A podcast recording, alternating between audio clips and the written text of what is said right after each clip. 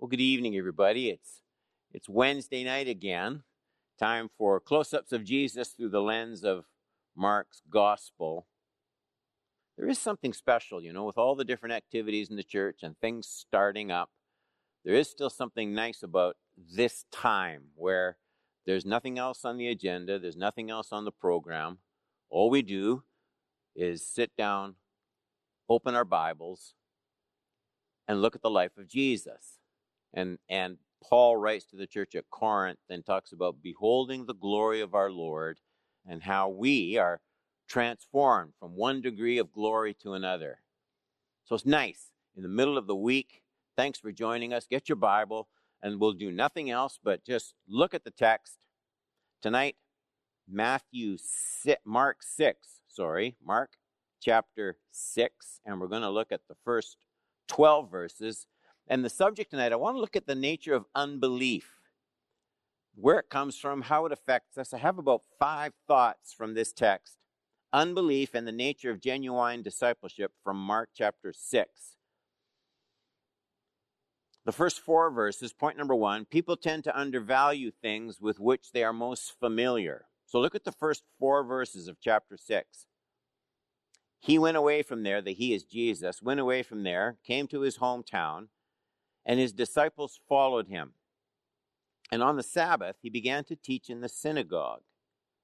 And many who heard him were astonished, saying, Where did this man get these things? What is the wisdom given to him? How are such mighty works done by his hands? Just notice that sentence. It's not that Jesus didn't do anything. These people saw mighty works from Jesus. Okay, it's very clear in that second verse. How are such mighty works done by his hands? Three, is not this the carpenter, the son of Mary, the brother of James and Joseph and Judas and Simon? And are not his sisters here with us? So there were other children. And, and they took offense at him. Verse 3. They took offense at him. So they saw the mighty works, verse 2, and still, verse 3, they took offense at him. Verse 4, and Jesus said to them, A prophet is not without honor except in his hometown and among his relatives and in his own household. It's interesting, eh? I mean, familiarity, it might not always breed contempt, like the saying says, but it, but it does breed a kind of uh, laziness, an indifference, a neglect. The idea here is Nazareth, Jesus' hometown. It, it had great responsibility when it came to Jesus because, because Nazareth has had more opportunity than most places to see Jesus close up. So here's where Jesus has his roots. These are the people who could have known Jesus the best, and yet these are the people who find it hard to believe in Jesus. I mean, there's something interesting in that. I'm, I'm thinking about, we studied uh, the, the parable of the soils, and one of the soils was this wayside soil that was just packed down. It, it wasn't bad soil, just a, a pathway with a lot of traffic on it. And so the seed, Jesus said in that parable, just sat on the top does that relate here? Here's Nazareth, where they, they knew Jesus best, had seen him perhaps the most, and they had the hardest time accepting who he was and believing in him. Does it relate to that part of the parable? What about, or what about verses 23 to 25 of Mark chapter 4, where Jesus said, If anyone has ears to hear, let him hear. And he said to them, pay, pay attention to what you hear. With the measure you use, it will be measured to you, and, and still more will be added. Okay, so that's the good soil that produces 30, 60, 100 fold. More will be added. For to the one who has, more will be given. And listen, from the one who has not, even what he has will be taken away. And, and so Here's these people of Nazareth. They know Jesus the best. They've seen him the most. they find it the hardest to believe. And, and, and Jesus tells in that parable if, if, you, if you have these opportunities, the things you hear, the things you know, if you don't apply them and gear them into your life, they're taken away. Taken away doesn't mean these people became atheists. Taken away means what the opportunities they had, the things they had a chance to learn and see, they, they lost impact. Stuff became spiritually lifeless, flavorless. I remember how easy it can be to have uh, hard hearts to the truths we hear the most. I was speaking with a pastor of a pretty large church, and uh, I could relate. Trying so hard to do everything well, do everything with excellence, and he and he said to me, "Remember, excellence is only excellence for the first thirty days. After that, it's just your new way of doing things, your new norm. We we we we we so take for granted the things to which we have the most exposure." And, and the other thing you kind of learn here, these people in Nazareth who, who seem to have the hardest time seeing the greatness and the uniqueness of Jesus and responding to it, we, we learn the principle that renewal will most likely come through heeding things we've already heard, applying things we already know. It's not probably going to be something brand new, but that the edges get worn off of the things we know best. So so unbelief, unbelief isn't always drastic. Unbelief isn't always willful. Unbelief is usually more drift than rejection. And so here's these people in Nazareth. That's the first point. We tend to undervalue the things with which we're the most familiar. Point number two notice the, the nature of sin in human hearts. It's in verses 5 and 6. And he could do no mighty work there except that he laid his hands on a few sick people and healed them. And he, that's Jesus, marveled because of their unbelief. And he went about among the villages teaching.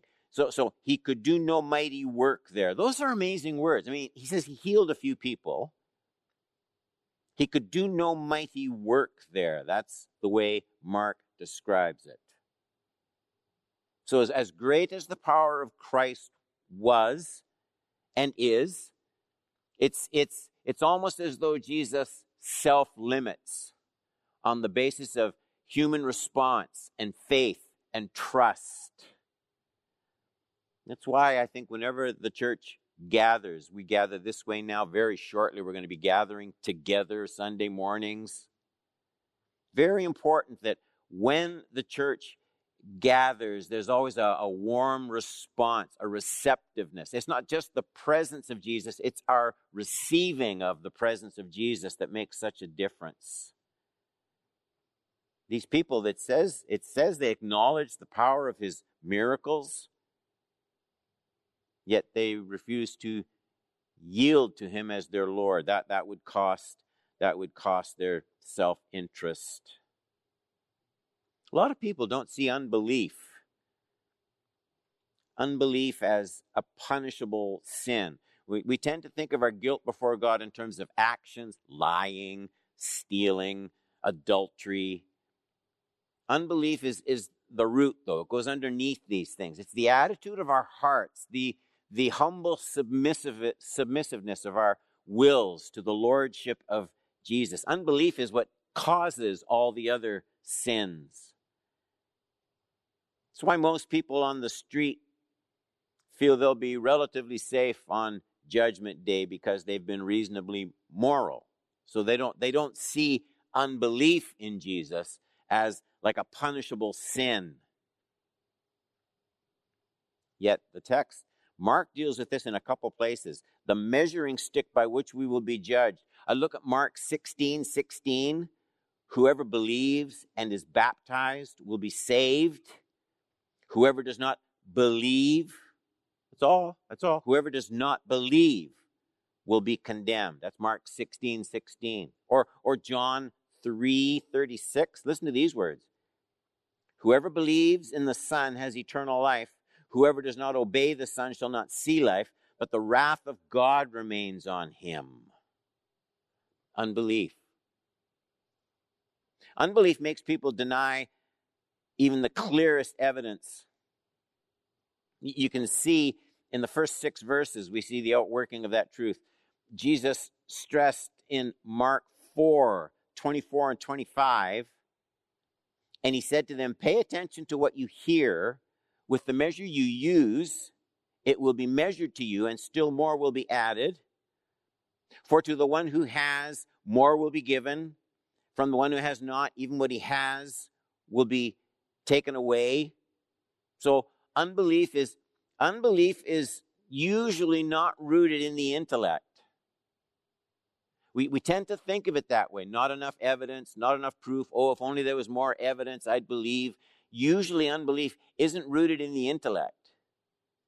Where you see that dealt with really clearly is in John 3:19. This is the judgment. The light has come into the world. That's the coming of Jesus. The light has come into the world. People love darkness rather than the light. Why? Is it because they couldn't get their heads around it? Too hard to understand? No, because their deeds were evil. So you see the nature of, of, of uh, unbelief. It's a sin, it's a judgeable sin. It's usually not rooted in the intellect, it's rooted in our love for our self willed lives rather than acknowledging. Once you acknowledge who Jesus is, there are implications to that, and our fallen hearts tilt in the opposite direction. Point number three the true path of being a disciple starts to take shape in these verses Mark 6, 7 to 11. And he called the twelve and began to send them out two by two and gave them authority over unclean spirits. He charged them to take nothing for their journey except a staff, no bread, no bag, no money in their belts, but to wear sandals, not to put on two tunics. And he said to them, Whenever you enter a house, and stay there until you depart from there. And if any place will not receive you, and they will not listen to you. So receiving them has to do with listening to their message. He's very clear. If any place will not receive you, will not listen to you, when you leave, shake off the dust that is on your feet as a testimony against them. What strange words. As far as we know, this account that we're reading now, it's the last time Jesus tried to minister in the temple. Uh, the time is getting short. Jesus knows his time is short. And so, like, like Jesus, uh, John had disciples, but John's disciples were basically learners. So Jesus has disciples, but they aren't just learners.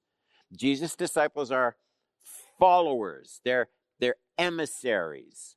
They are ambassadors. So Jesus recognizes now that more ground will be covered as he comes to his death, resurrection, ascension. More ground will be covered by a trained band of, of, of disciples. This is, this is what discipleship is. This is still what discipleship is. That relationship to Jesus, not just of, okay, so this verse says this, this verse says that, this verse says that. So we learn about Jesus and what he said and who he was but discipleship only starts with that, it doesn't finish with that. Trained followers, ambassadors for Christ. Point number four. Notice in that text, the verses 7, 8, 9, 10, and 11 of Mark 6, you have this, this punishment for unbelief. It's in the 11th verse these strange words, and if any place will not receive you, and they will not listen to you. When you leave, shake off the dust that is on your feet as a testimony against them. Now, notice how Matthew deals with this very same account, but he expands on it in a bit of a different way.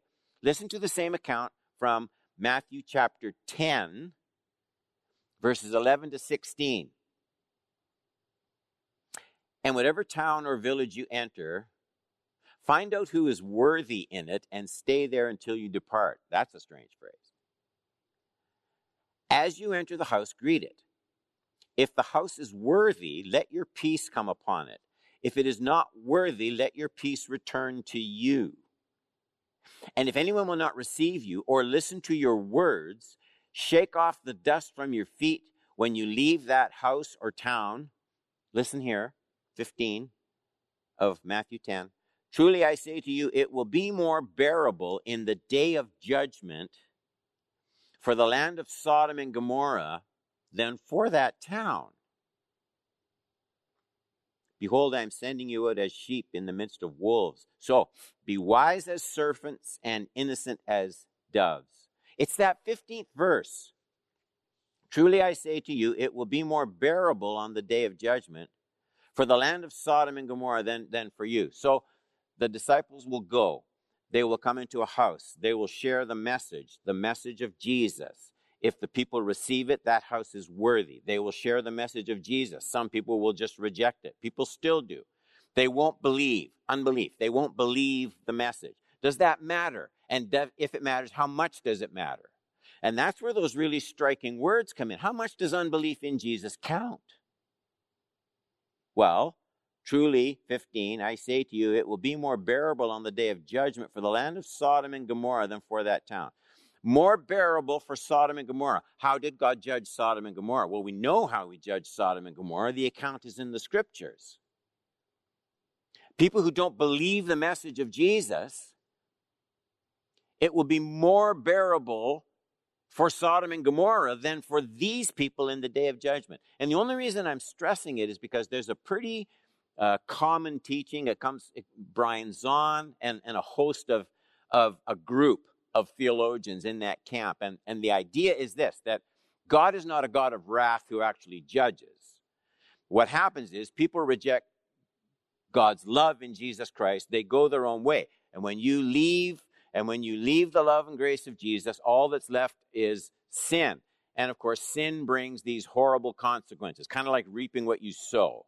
So when you reject Jesus and you go your own way, it's not that God has wrath or judgment. It's that you end up ruining your life. You create a, a terrible, terrible existence for yourself because, well, that's all that's left. That's what sin does. And all I'm saying is it doesn't look like it in this text, nor any other text for that matter. That truly Jesus is saying, don't miss this. Truly, I say to you, it will be more bearable on the day of judgment. There's a day of judgment coming. It's not just how we might mess up our lives in this present life. There's a day of judgment coming. People who reject the message, the gospel of Jesus Christ, it's going to be more bearable for Sodom and Gomorrah than for those people. Like, those are really striking words. Remember, this is Nazareth. People who had heard the most, seen the most, had the most in terms of opportunity. Greater light, greater opportunity bring greater accountability. Five. Verse 12 The message they preached was tailored for the kind of sin from which people needed deliverance. So they went out and proclaimed that people should repent. People who don't believe need to repent. People who look to other religions and other saviors need to repent. People that want to live life on their own terms, even if they never rob a bank or, or, or, or lie or cheat or steal, they need to repent. Unbelief requires repentance. This is the specific sin that the Holy Spirit wants to deal with in their lives. I was looking at John 16, 8 and 9. And when He, that's the Spirit, when He comes, He will convict the world concerning sin and righteousness and judgment. Concerning sin because they do not believe in me. So when the Holy Spirit comes, He's going to convict people for not believing in Jesus. It's important to note, you know, that these, these ambassadors, these followers, Jesus sends them out. Nazareth isn't receiving the message. He sends them out. And and they aren't free to tailor the message to what people want to hear. There's no marketing done here. They have the words, the message of Jesus, they proclaim it, and they call people to repent. This is not intolerance. This is God's way of bestowing grace to unbelievers. And so, and so this is what we do. It's what we do at our church. It's what we do around the world. Call people to repent and call them to believe in Jesus. And that's still, it's still the only way to find life and life more abundant. That's our study on unbelief from Mark chapter 6. Let's pray. Thank you again just for these precious moments that we have where we get to sit down and shape. We don't want to just learn, we want to shape our thoughts as your Holy Spirit takes the, the words of your word and carves them into our hearts and minds. We all might have people who we know don't believe. Give us wisdom and grace to show your word and the love of Jesus, that people might have a chance to repent, and receive the light of the gospel in their lives. Bless our church. All the things we have coming down the road. We need your guidance. We need your direction. We need your help and care over all of our lives. So bless us, I pray, in Jesus' name. Amen. Amen. Don't forget Sunday morning, 10 o'clock, keeping your joy, the heartfelt theology of an isolated prisoner. Sunday morning, I want to look at those words what does Paul mean when he says to work out your own salvation with fear and trembling? Everybody knows those words. Theologians argue about them, but I think there's some precious truth there that we'll be studying Sunday morning. Sunday night, we'll be back at 6:30 in our series on repentance. Wanting to is good, knowing how is even better. We'll be studying the obstacles to religious people repenting. There seem to be a particular set of problems that that the religious people of the day had had to deal with in terms of their own repentance and following of Christ. That's what we'll be studying on Sunday night. So God bless you, church. Stay in the Word. Love one another.